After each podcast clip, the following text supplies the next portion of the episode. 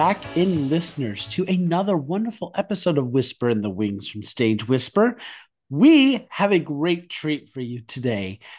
Joining us, we have Doug DeVita, who is the playwright of a new work, Fable, which is having its premiere late September, early October here in New York City. And when I tell you that it's a treat that we have him here, just wait till you hear about what play, uh, what this play is about. I'm so excited to share this with you, listeners. But with that, Doug, welcome to Whisper in the Wings from Stage Whisper. Thank you, Andrew. I'm thrilled to be here.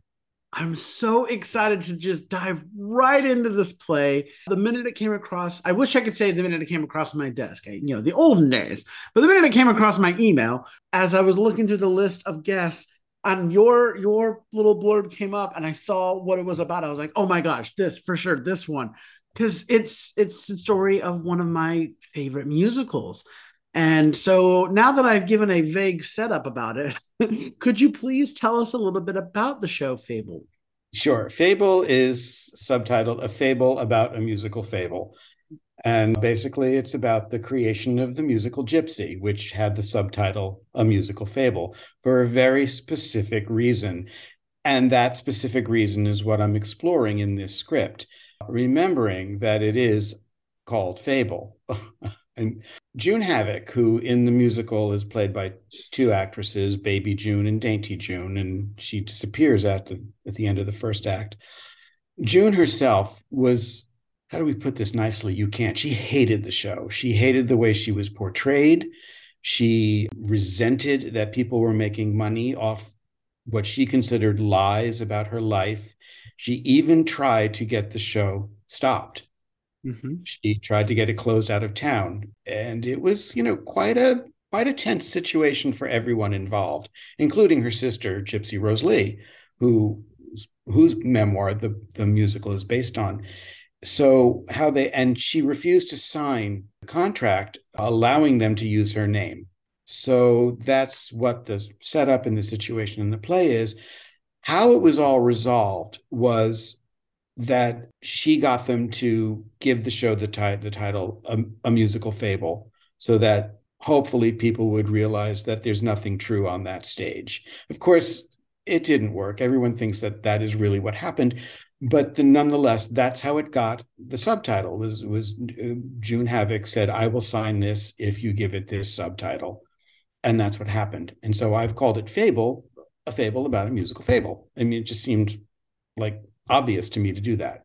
That is amazing. I just I I love a, a good play about like the background story of a show. It always just it, it tickles me, especially when there's so much drama behind it. And I feel like at this this period, I want to say in entertainment, there is so much drama that exists that were explored into it, you know? No, this was, you know, 64 years ago and there was a lot of drama going on. But no, I've I've taken I've taken what I what I know, what I've read in all the various books about the show, about Gypsy Rose Lee. I've read, I mean, I've read her book. I've read all the books about her. I've read June's both of June's books, Early Havoc and More Havoc. I've spoken to some, a few people who were actually there when it was all going on. I'm very good friends with Lane Bradbury, who created the role of Dainty June.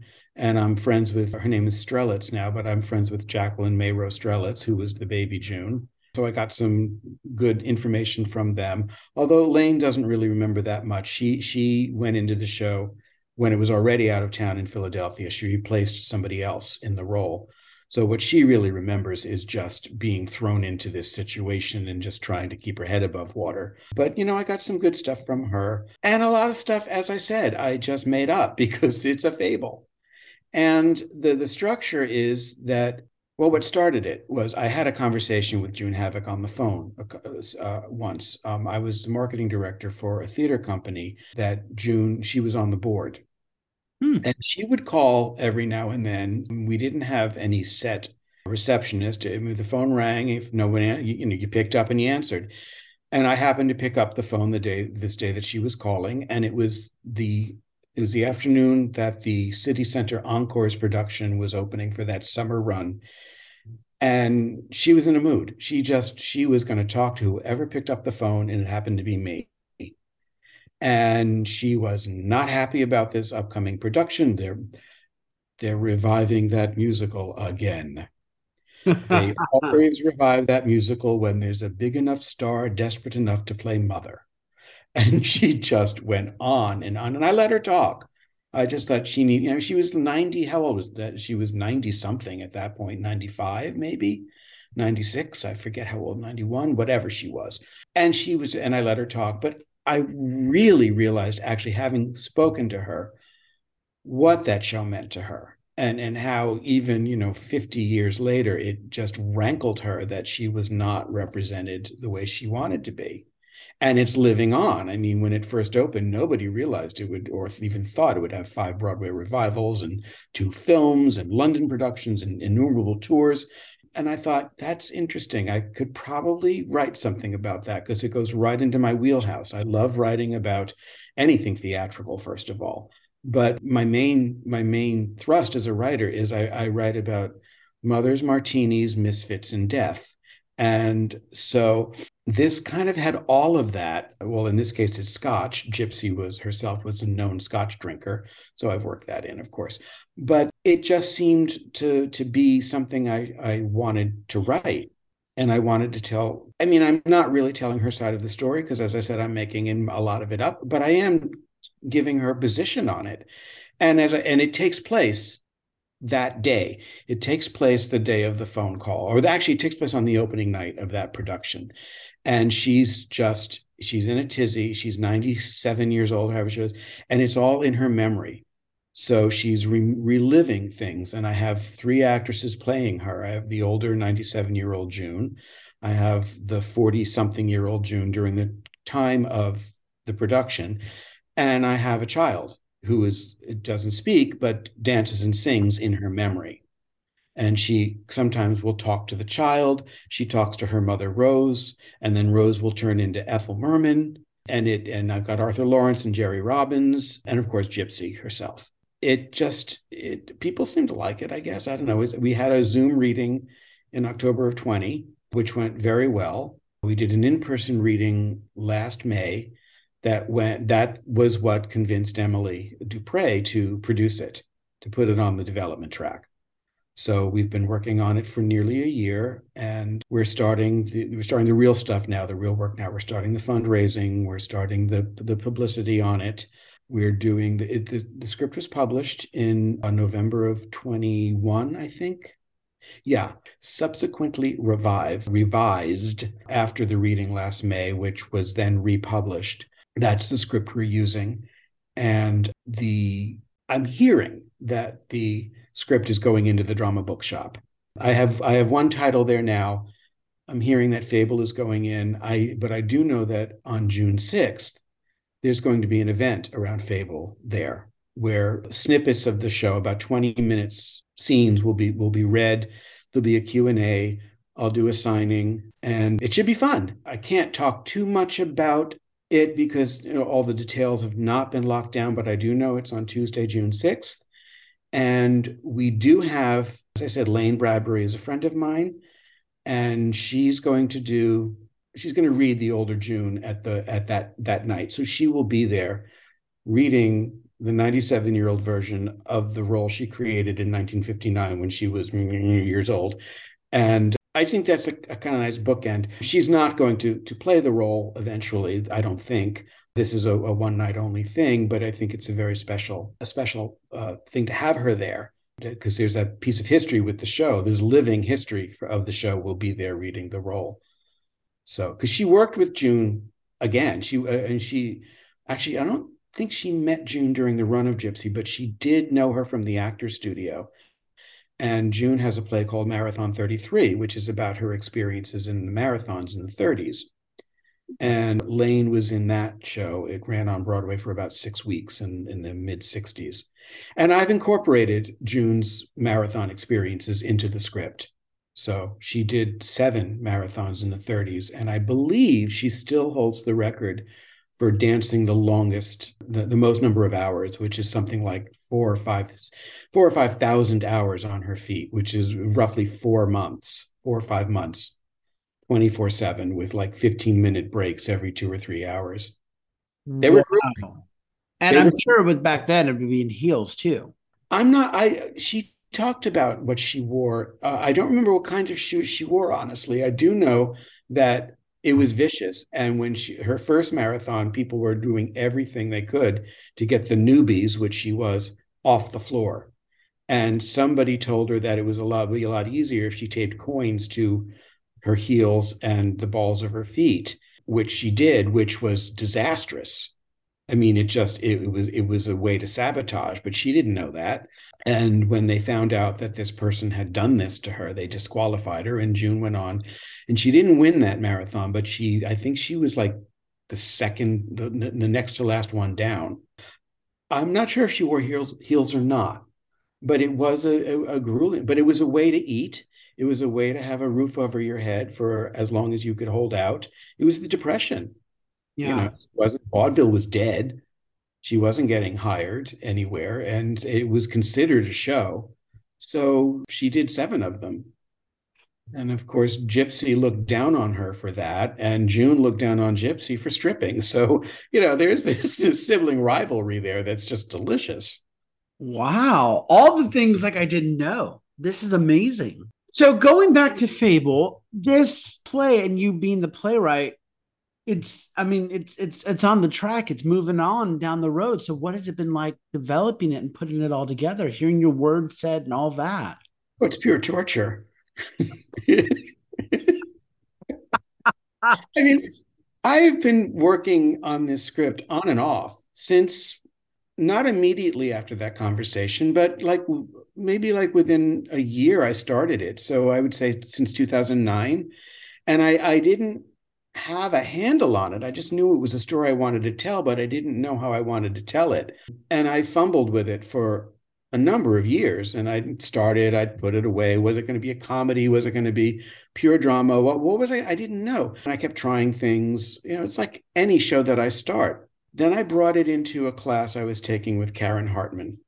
And she's a terrific playwright and a terrific, uh, she runs terrific workshops and she's very inspiring. And she, she took me aside and she gave me the best pieces of advice I'd, I'd ever received. And she said, I want you to stop with this script. I want you to put it aside because you're doing what you do with everything in the beginning. You're just going for jokes. You're just going for laugh lines. Stop it. And I couldn't even be shocked because everything she said I knew on some level. And I thought she was right said, I want you to put it aside. I want you to just think about it, but really think about what it is that June wants. What is it that Gypsy wants? What is it the mother wants? What is it? And find the through line on that. And I put it aside for a year before I finally got the, and by then June had died. And I thought, ah, marathons, memories she what does she want? She wants to control her own narrative. Mm-hmm. what is gypsy gypsy wants to control her own narrative. June wants to tell the truth. Gypsy doesn't give a shit about the truth. What does rose want? She wants to control the narrative every single person in this show. Jerry robbins arthur Laurents, ethel merman gypsy rose lee june they all want to control their own narratives. And that's what propelled me through. And then, of course, there's the whole mother thing, which is probably, I think, why most people love Gypsy, because, you know, we all have things about our mothers, whether we love them or loathe them. We're all, mothers are loaded. And I think that's what, it, what everybody loves about Gypsy is because she is the monster mother of all time. She is everybody's mother. And for me, I always identified with June from the time first time I saw the show when I was a, a child and I saw the movie, and then I saw the Lansbury production in 1974. June always fascinated me because she got away. She got away from the mother and she did it on her own. trust me, I didn't realize this at the time. It took years of therapy, uh, therapy for me to get there. So there's that aspect of it that that just fascinated me. But once I got that it's memory play, and this is what they all want, then I I was able to breeze through a draft, took it into another class with Rogelio Martinez at Playwrights Horizons, who was very, I mean, he was very sharp and gave me great guidance. And then I took it into one more class with Eric Webb, who is a he's he's a brilliant dramaturge. And that's where it found its final shape. So those three people, Karen, Rogelio, and, and Eric, really helped me shape and put this show together. And I wouldn't have done it, been able to do it without them. They're, they're all three of them are just they're, they're such great inspirations and they're not afraid to kick me in the ass which i think all playwrights need to be kicked in the ass because we fall in love with our words you know you know that you know that the, the famous saying you have to kill your darlings you know it's hard but you really do and and and i'm not going to say they make it easy but it's they make you realize yeah you got to kill that darling it's the honesty you need to hear to get to the next best thing rather than yeah. the what you want what you want to hear that that keeps you where you're at I, I want to ask: Is there a message or thought you're hoping the audiences will take away from Fable? That's a hard question, and I'm ne- and I'm actually looking at my notes now because I did answer it. I guess it goes back to control issues, and that you know we we cannot we cannot control how other people look at, view, or share our own personal narratives, but we do know our own stories, and we should believe in our own stories enough so that we can control the way we tell them, put them out into the world, and be comfortable putting our stories out into the world. What happens once they're out there, we have no control over. So just let it go. And I've, that's actually something that that I have used shamelessly used Ethel Merman as you know pretty much the butt of jokes throughout the show because she was famous for being Merman. But she's the one who gets this point across at the end. She's the one who pulls it all together and gives June the kick in the ass that she needs, which is just that. You know your own story. So what the I think I think I think she I have her say, you know what you did. So who the you know why the fuck should you care what they think or something like that. And I guess that's what I want. People. And I want them to be entertained. I mean, I, I want obviously people who know Gypsy, who know who these people are. I'm hoping they come to see it. I'm hoping they enjoy it. I'm pretty sure that they're going to pick it apart because it doesn't play into their fantasies of what of what they think Gypsy was. That's part of the game. But I also hope that people who have no idea or just a passing knowledge of who June was, who Gypsy was, who Ethel was, who what the show is, I hope that they come to see it and they're entertained by it and they get the message whether they they follow up on who these people were or not but that they buy into the story they follow them along on their journey and that they can recognize that as as big as these characters are and as large as their lives were that their stories are universal and they're recognizably human that's what i'm trying and that's what i'm hoping people take away from this from the show when they see it and i hope they laugh i mean i love to make people laugh Yes. But uh-huh. that is a perfect that is a perfect lead in to my final question for the first part of this interview, which is who do you hope have access to the show? Well, you know, everyone always likes to say, well, everyone. but as I said, people who don't know who these people are, I'm hoping that we can, and this is the politically correct answer, but it's also true. I'm hoping that we can get some school groups in that we can get some some some students and and and kids and teenagers who theater is not part of their life at all and get them in to see it so that maybe it will change one or two or maybe five people's lives and inspire them to either realize that this is this is what they're meant to do or start a love for going to the theater or just open their minds to different ways of looking at things that, you know, I'm hoping we can do some school groups.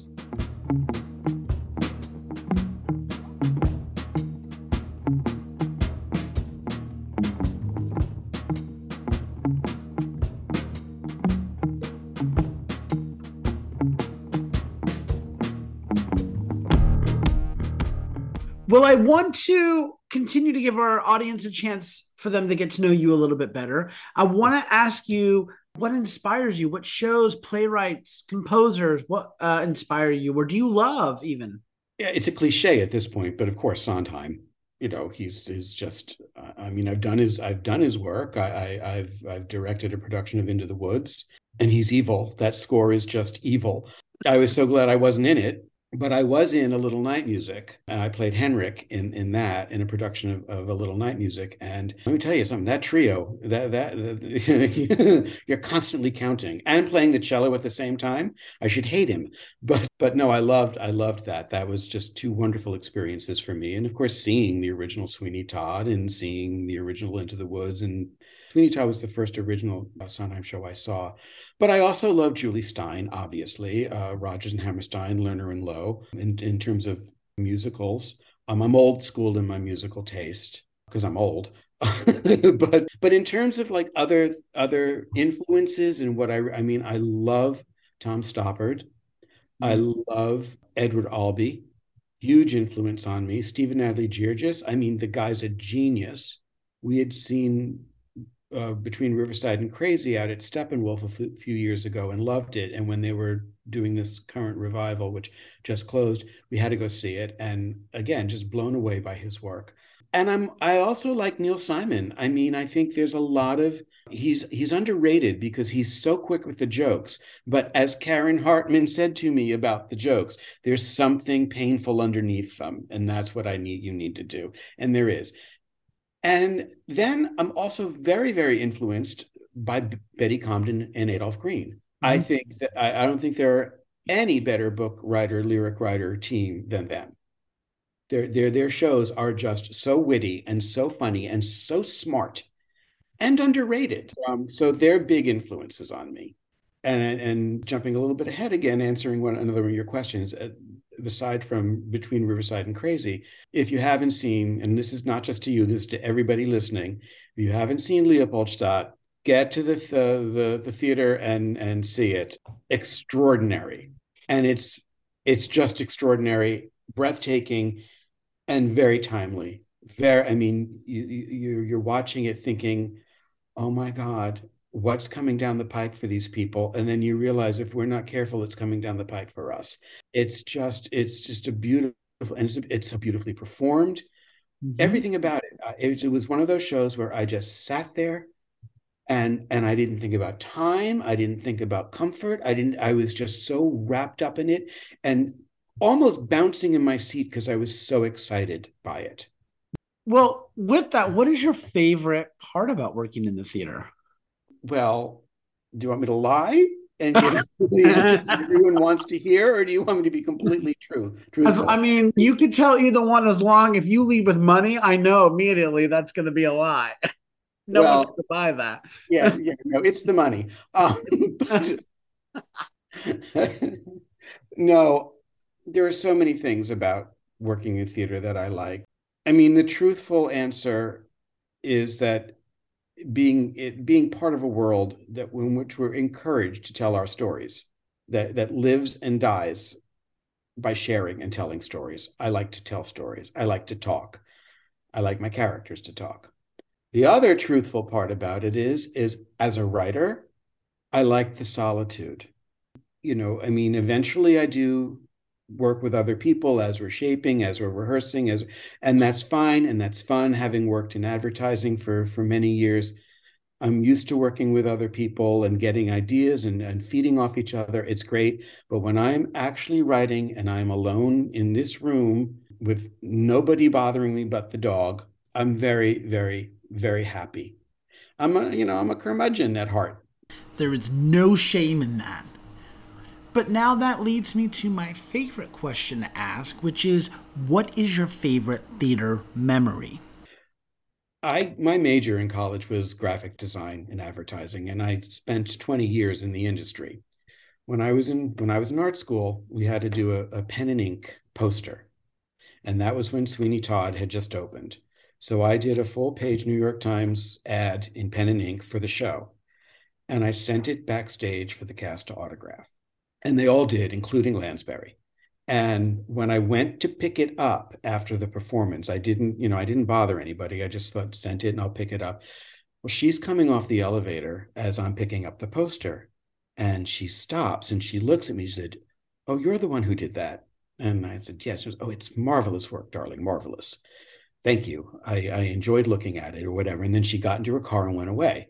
Um, you know, 19 year old, you know, 19 year old little gay boy going crazy because Angela Lansbury stopped and talked to him. Flash forward three years, 1982, right before the Showtime version is premiering. I'm in Bloomingdale's and I'm going through a sale, a sale bin of sweaters. And there's this woman next to me, and we're just rooting through, rooting through, rooting through. We both grab the same sweater at the same time, and it's Lansbury. And she looks at me, and I look at her, and she goes, I know you, don't I? And I said, well, we met briefly once backstage at Sweeney Todd. Yes, you did that poster. You did that pen and ink poster. And I was like, oh my God. And uh, I, I couldn't believe that she remembered that, like this not even minute long meeting. And she remembered the poster. She remembered me. And she asked how I was doing. And she wished me well on my career. And then she gave me the sweater. I mean, I bought it, but I mean, she let me take it. it was, it, Eh, eh, so I think that's my favorite theater memory of all. I, I have many, but that was just incredible. Oh my God. Like, that is incredible. Yeah. She's just, you know, I've always liked her, and that just made her eh, a total goddess to me after that. That's amazing. Thank you for sharing that memory.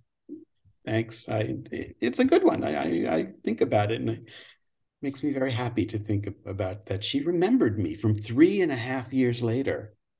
You know.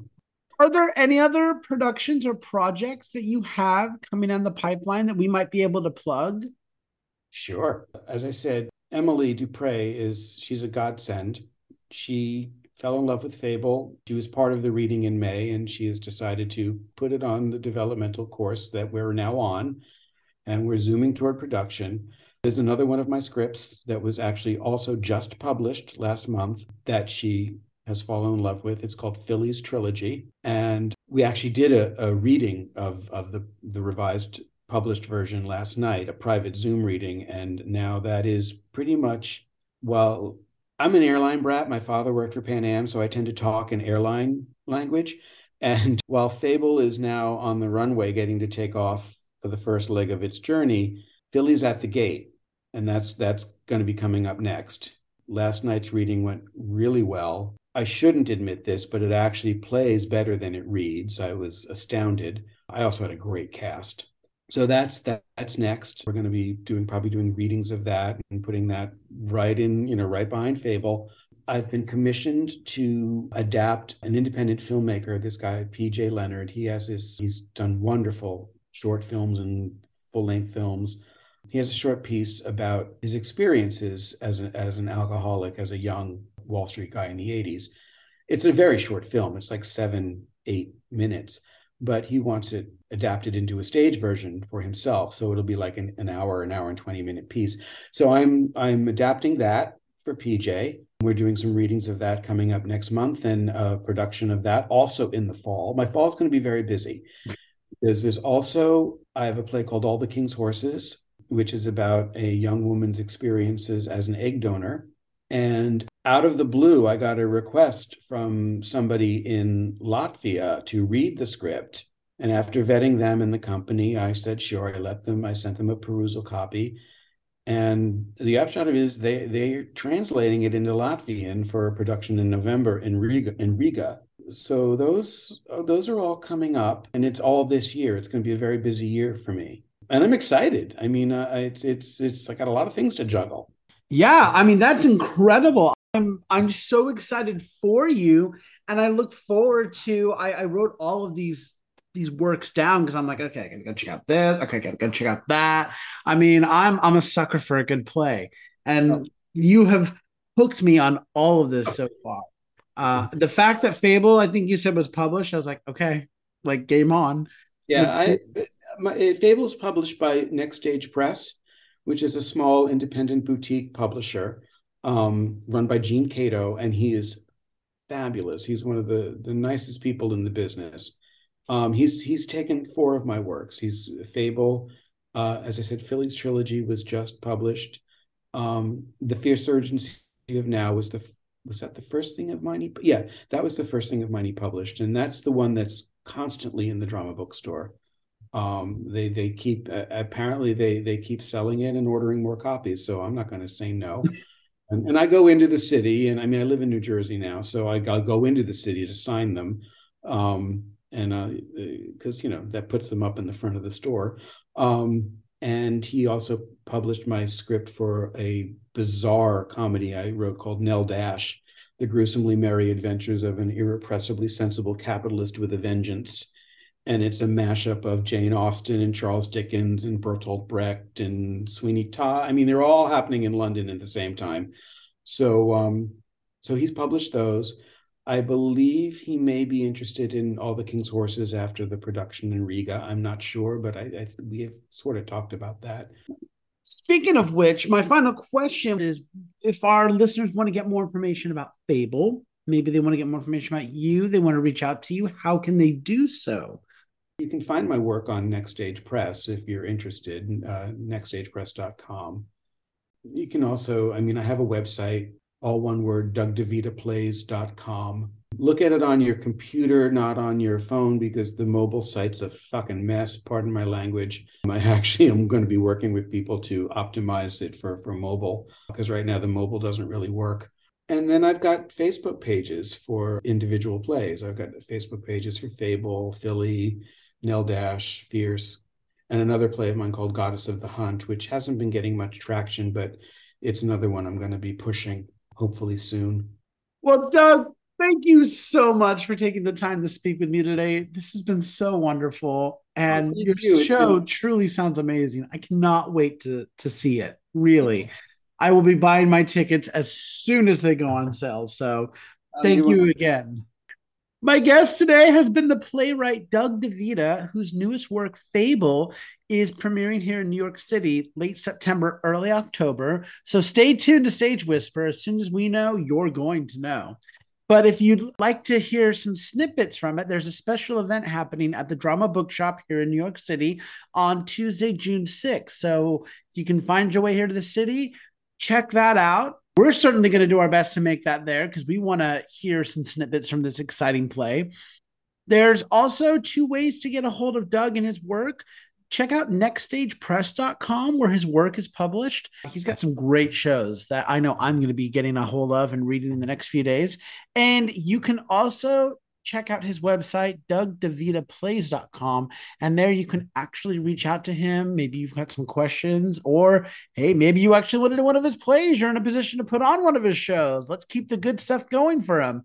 Make sure you take that information down. We're going to have all of it posted on our episode description as well as on our social media. But in the meantime, we'll see you on Tuesday, June 6th, or in the fall to see Fable. So until next time, I'm Andrew Cortez reminding you to turn off your cell phones, unwrap your candies, and keep talking about the theater in a stage whisper. Thank you. Two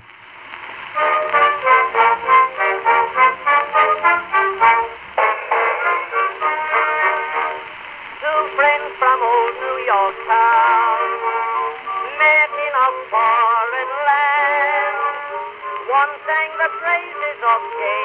If you like what you hear, please leave a five star review, like, and subscribe. You can also find us on Facebook and Instagram at Stage Whisper Pod. And feel free to reach out to us with your comments and personal stories at stagewhisperpod at gmail.com.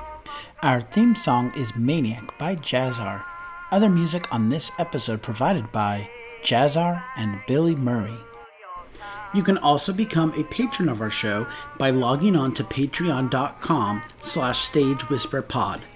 There you will find all the information about our backstage pass as well as our tip jar. Thank you so much for your generosity. We could not do this show without you.